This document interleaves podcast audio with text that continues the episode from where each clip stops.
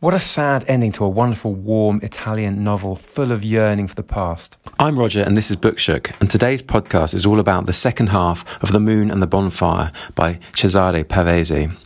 So, the idea of the podcast is that we'll read the first half of a book together, share our thoughts, maybe make a few predictions, and then at the second podcast, we'll deal with the second half of the book.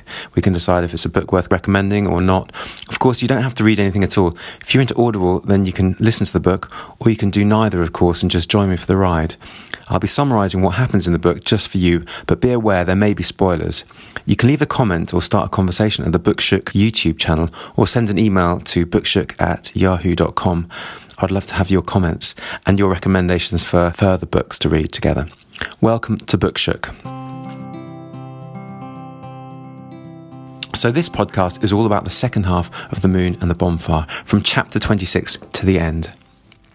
Back at Gaminella, Velino is a taskmaster. He thrashes Cinto and the two women with a belt. And I'm just thinking, well, what a horrible, horrible person.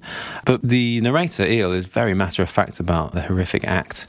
And Nuto doesn't want to fix Velino's vat because he's worried that he'll say something rude. And Nuto says that money brutalizes men, uh, not poverty. Quote, I know, he said, this is Nuto speaking. I know that if I speak to him, that's Velino, I'll miscall him and tell him he's living like a wild animal. How can I say that? Would it be any use? First of all, the government would have to do away with money and the people who defend it. Going along the road, I asked him if he was convinced it was really poverty that brutalized men. Have you never read in the papers about these millionaires who take drugs and shoot themselves? There are vices that cost money. He answered that there you were. It's the money that does it, always the money, whether you had it or not. As long as it existed, there was no way out for anyone. But ultimately, they both go to Gaminella, and Eel spies the unnamed other lady who lives with Velino, and it is not Rosina, who's the sister in law. It looks like she's dying. We still don't know exactly who she is. And Nuto comments that the animals have more food than the workers at Gaminella. Quote Nuto and Velino came out of the stable. You've a fine beast there, Nuto was saying. Do you get enough food for it here?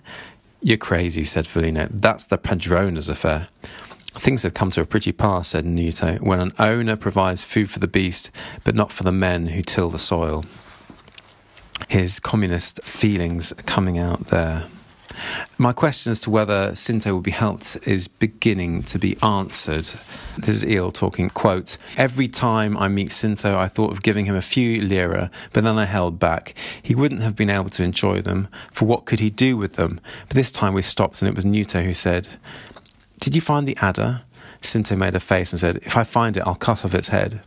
If you don't annoy it, the adder won't bite you, said Nuto.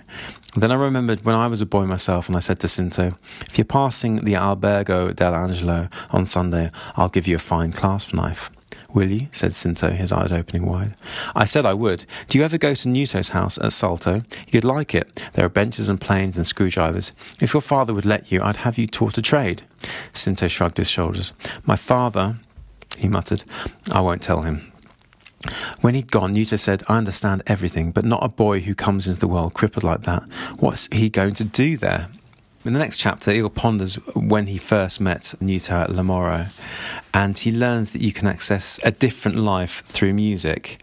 Quote, he must have been 15, but to me he seemed a man already. Everyone was speaking and telling stories, and the lads were making the girls laugh. Nuto had brought his guitar, and he played on it instead of stripping the millet.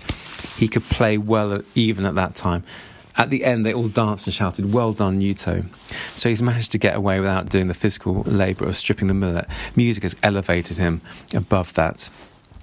Eel admires Nuto. He's older, wiser, cleverer, and he's a very good speaker. Eel might be in love with Nuto in some kind of way, and maybe he was unable to express it in the 1950s. But I think as I read through part two, I, I could see that it's really just a very, very strong friendship with Nuto, like a brother. Nuto is clever. Quote, he told me that it isn't what you do, but how you do it that shows whether you are clever or not, and that some mornings when he wakened, he felt like going to the bench himself and setting about making a table. What are you frightened at? He said. You learn a thing by doing it. If you want to do it, that's enough. If I'm wrong, put me right. And he goes on to critique those who don't do and those who just live off the work of others, like Nicoletto, who's the horrible lawyer who cut down the pine trees. Quote, in the years that followed, I learned a great deal more from Nuto, or perhaps it was only that I was growing up and beginning to understand things on my own, but it was he who explained to me why Nicoletto was so nasty.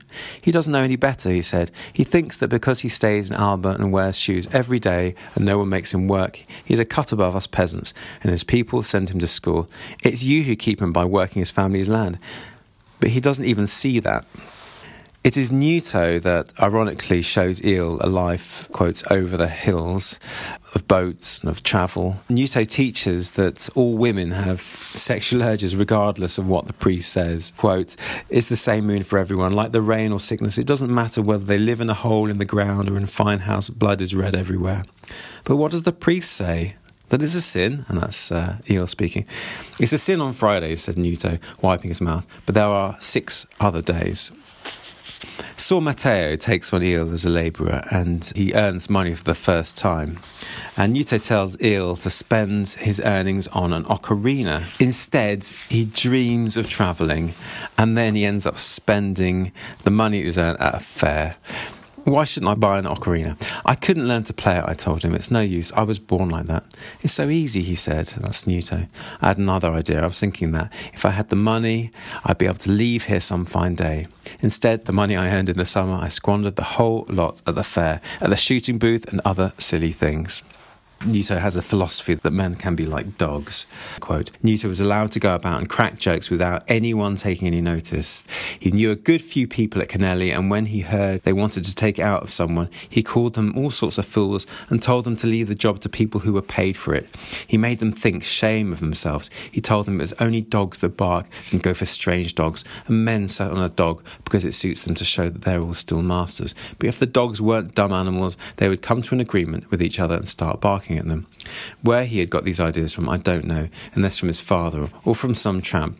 He said it was like the war, which had been fought in 1918, a whole pack of dogs unleashed by the masters so that they would kill each other and the masters be left in command. You only needed to read the papers that came out then to understand that the world is full of people who set on their dogs. Nuto forgets his old family, Petrino, Angiolino, and Giulia, and Eel covertly buys a huge knife for Cinto. And at this point in the book, I'm thinking, what on earth is he doing? Why is this going to help Cinto out of poverty? In what way? Especially as Cinto says, if he takes it from me, that is his father, I'll kill him. So I don't think that giving a knife is a particularly good idea. Eel reflects when he was not allowed to go to the fair and it profoundly upset him, and obviously still does. He spends a lot of the chapter thinking about time not able to go to the fair. There's a lovely quote about it here. What would I have given to see the world still through Cinto's eyes, to start again in Gaminella like him, with the same father, with the same leg, even now that I knew so much and was able to look after myself? He carries on. I think longingly of these days when I look back on them now and wish I could be a boy again. I wished I could be in the farmyard at Lamora again that August afternoon when they'd all gone to the fair at Canelli. He really misses going to this fair at Canelli. Anyway, Eel continues reminiscing on Lamora, and Nuto and Eel find a trunk of books, quotes, that was how he came to know elephants and lions and whales and Irene plays the piano beautifully. Uh, her music kind of sends him on a bit of a journey. Quote, I saw the flowers in the room and the mirrors and Irene's straight back and the effort of her arms and her fair hair against the page. And I saw the hills and the vineyards and the watercourses. And I realized that this music wasn't the same as the stuff the band played. It spoke of other things. It wasn't meant for Gaminella, nor the trees beside the Belbo, nor for us. But in the distance towards Canelli, you could see Il Nido against the outline of Salto, the fine red house set among the yellowing plane trees. And the music Irene played went with the fine house. With the gentry at Canelli, it was meant for them. And at this point in the book, I'm still thinking, why did he go to prison? And when will we find out? In chapter 21, Eel describes a bit of a vapid relationship with a woman called Roseanne in the USA. Uh, he doesn't seem to be able to have any meaningful relationships with women. In the last podcast, I should have mentioned he's quite dismissive of women. As an example, this is the beginning of chapter 22. Quote, I've known a few women on my travels, fair ones and dark. I've gone after them and spent a pretty penny on them. Now that I'm not young anymore, they come after me, but what does it matter? And I've realised that Sor Matteo's daughters weren't the prettiest after all. Santina, perhaps, but then I didn't see her when she grew up. They had the same beauty as dahlias or roses, all the flowers that grow in gardens under the fruit trees. I've come to realise that they weren't very clever either, and that in spite of their piano playing and their novels and their tea drinking and their parasols, they couldn't manage their own lives. They weren't cut out to be real ladies and to lord it over a man in a house. This is just typical of his of his attitude to women. It's just very dismissive. So Irene and Sylvia didn't manage themselves very well. That's how they died, he says. The Countess who lives in Il Nido forgets to invite Irene and Sylvia to her party, and both Irene and Sylvia are mortified. And now we begin.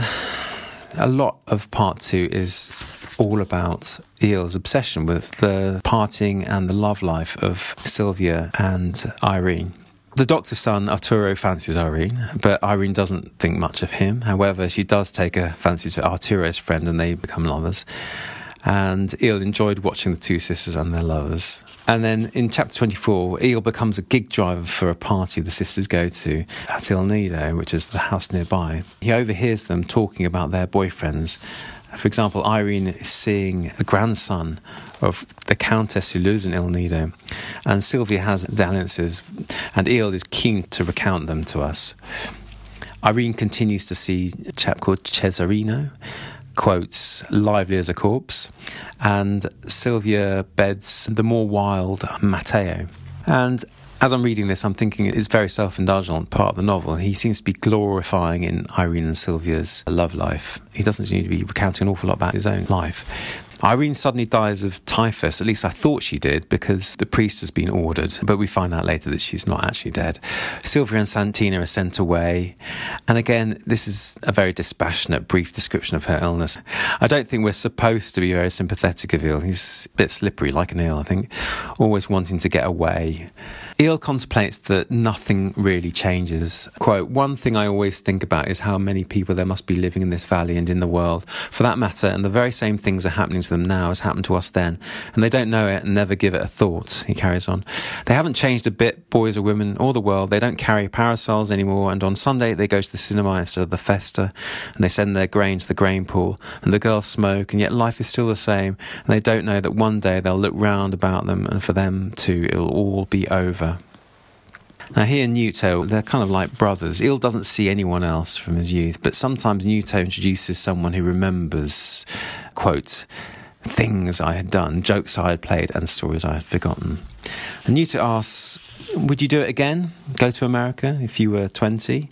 And Eel says, quote, I told him that it hadn't been America that had done it so much as the rage at not being anybody, the wild desire more than to go away, to come back one fine day after everyone had given me up as dead of hunger. But it isn't easy to get on board ship, said Nuto. You had courage. It hadn't been courage, I said to him. I ran away. It's quite interesting that he ran away.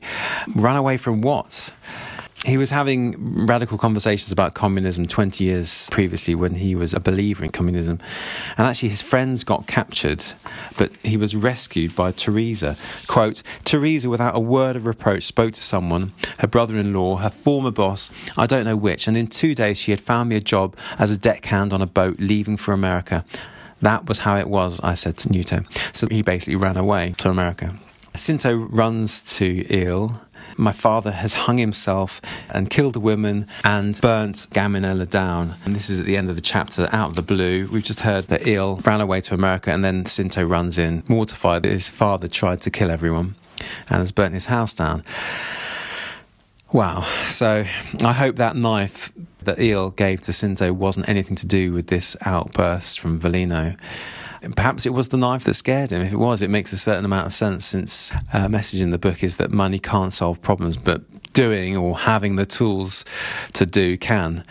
Eel didn't give him any money, but he did give him a tool, a tool that may just have saved his life, though. At the beginning of the next chapter, though, he says he'd lost the knife which makes me think, oh, maybe that's not the case. Perhaps Cinto went on the rampage with his knife. Maybe he was lying. Maybe he was the one who tried to kill his father and the women living in Gaminella. According to Cinto, Velino beat Rosina and the grandmother to death. And Velino sees Cinto with a knife and, quote, you bastard, he shouts, chasing him. And Cinto recounts that he then hung himself. So, very, very dramatic. And then there's more talk of Sylvia and Irene's love life. Uh, Sor Matteo is fed up with his family. Then the old lady at Il Nido dies, and then Sylvia becomes pregnant, but then she dies due to an abortion.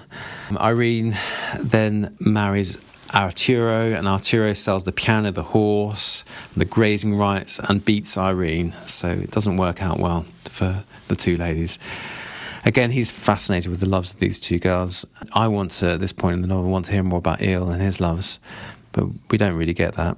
He's hiding something, and I don't think we ever really find out. Eel recounts driving Irene and Sylvia to Buon Consiglio, which is kind of a horse race or a party, he's kind of forgotten about Cinto at this point until the next chapter we suddenly get more of Cinto. Transpires that Nuto is now taking care of Cinto, not Eel. What a surprise. Eel agrees that he'll find Cinto a job in Genoa, but actually it's, it's Nuto that takes him in and cares for him. Nuto and Eel head up a mountain together, and Eel mentions Sylvia and Irene. Nuto says he was there when Santa died.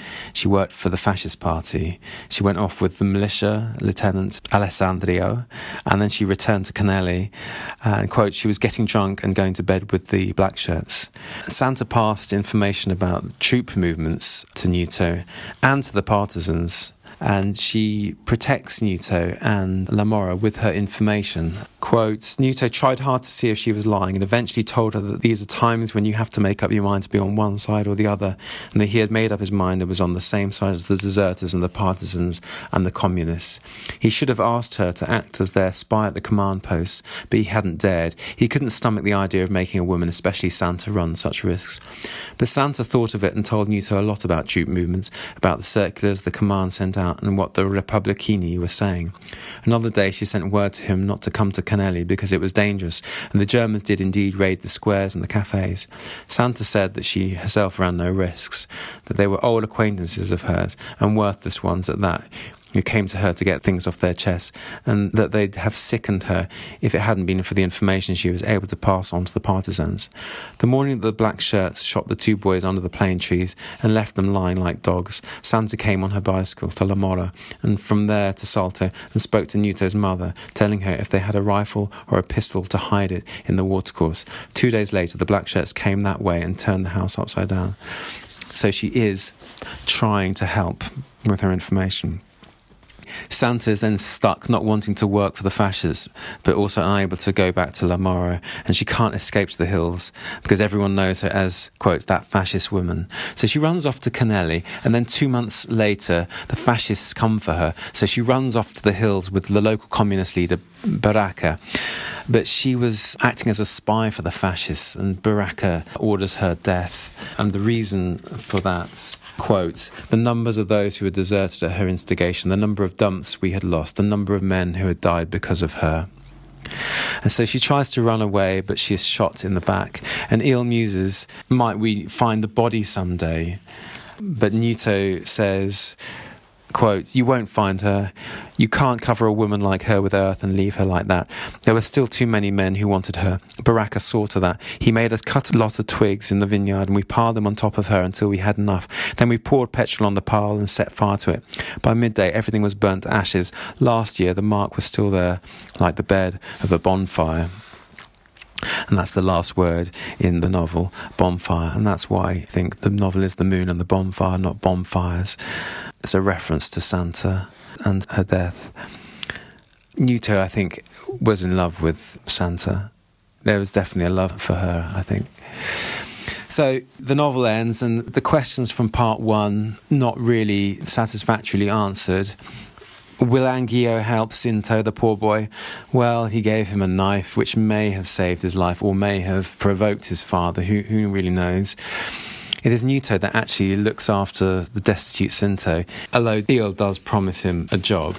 The other question was, will Anguilla continue to reminisce on his past? Yes, certainly did. He reminisced about Lamora and Sylvia and Irene.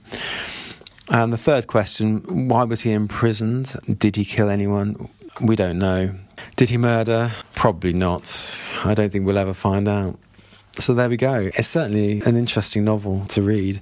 There's some themes that continued into the second half of the book. The cutting down of the trees. Nicoletto cut down the pine tree at La Mora. This is uh, definitely a theme throughout the book, the cutting down of trees and it representing modernization. Trees are rooted in the landscape and Eel wants to feel part of something and the cutting down of the trees just represents him being cut away from his home or his landscape. Revealing names late is a common theme throughout the book. The sister in law, Rosina, is not revealed till very late in the book. She was first mentioned on page 32. Her actual name wasn't mentioned till page 93. Is he drip feeding us facts, revealing things slowly like his dark past? Signora is, actually Signora Elvira. Her name Elvira is not revealed until very late in the book. And Cesarino, again, is not revealed until later. The other woman in Gaminella is only revealed to be Cinte's grandmother on page 152, very, very late into the book. The nostalgia certainly continues. I read that quote, he wishes he could be a boy again. I'll read it one more time. What would I have given to see the world still through Cinto's eyes, to start again in Gaminella like him, with the same father, with the same leg, even now that I knew so much and was able to look after myself? I think longingly these days when I look back on them now and wish I could be a boy again. And I wished I could be in the farmyard at Lamora again that August afternoon when they had all gone to the fair at Canelli nostalgia continuing to be a theme, and Genoa is not even enough for him. Place is not enough. He's striving to go beyond where he is. So, would I recommend it to someone to read? I think it's a very interesting novel that deals with nostalgia, homecoming, politics, what it is to be Italian, maybe live in the Italian heat, what it is to know poverty, I think it's a very good book. I would recommend it not to everyone, but to certain people. Anyway, I definitely want to find out a little bit more about Pavese and about the initial reception of the moon and the bonfire. So when I do that, I will resume this podcast and let you know my thoughts. So I've had a look at the life of Pavese.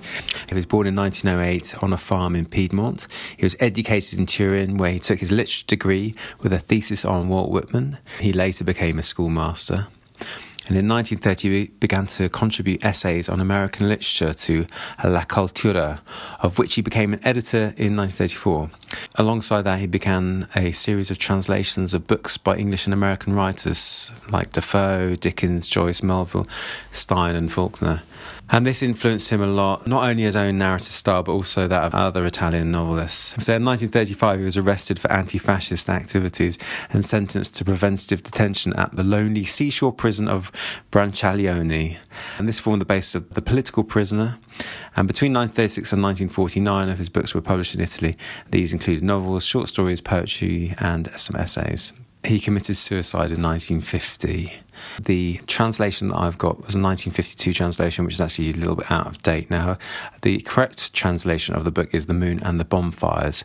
So, my point at the end about the bonfire and Santa's grave being a key thing in the book, I've probably been misled. I think it's just by chance that we've got that final bonfire. I think the, the bonfires and the moon is certainly to do with superstition that people have when they're working with the land, but also there was that point about about those in authority making up ideas to keep the proletariat under some kind of control. And the, the, idea of moon and bonfires was possibly the reason.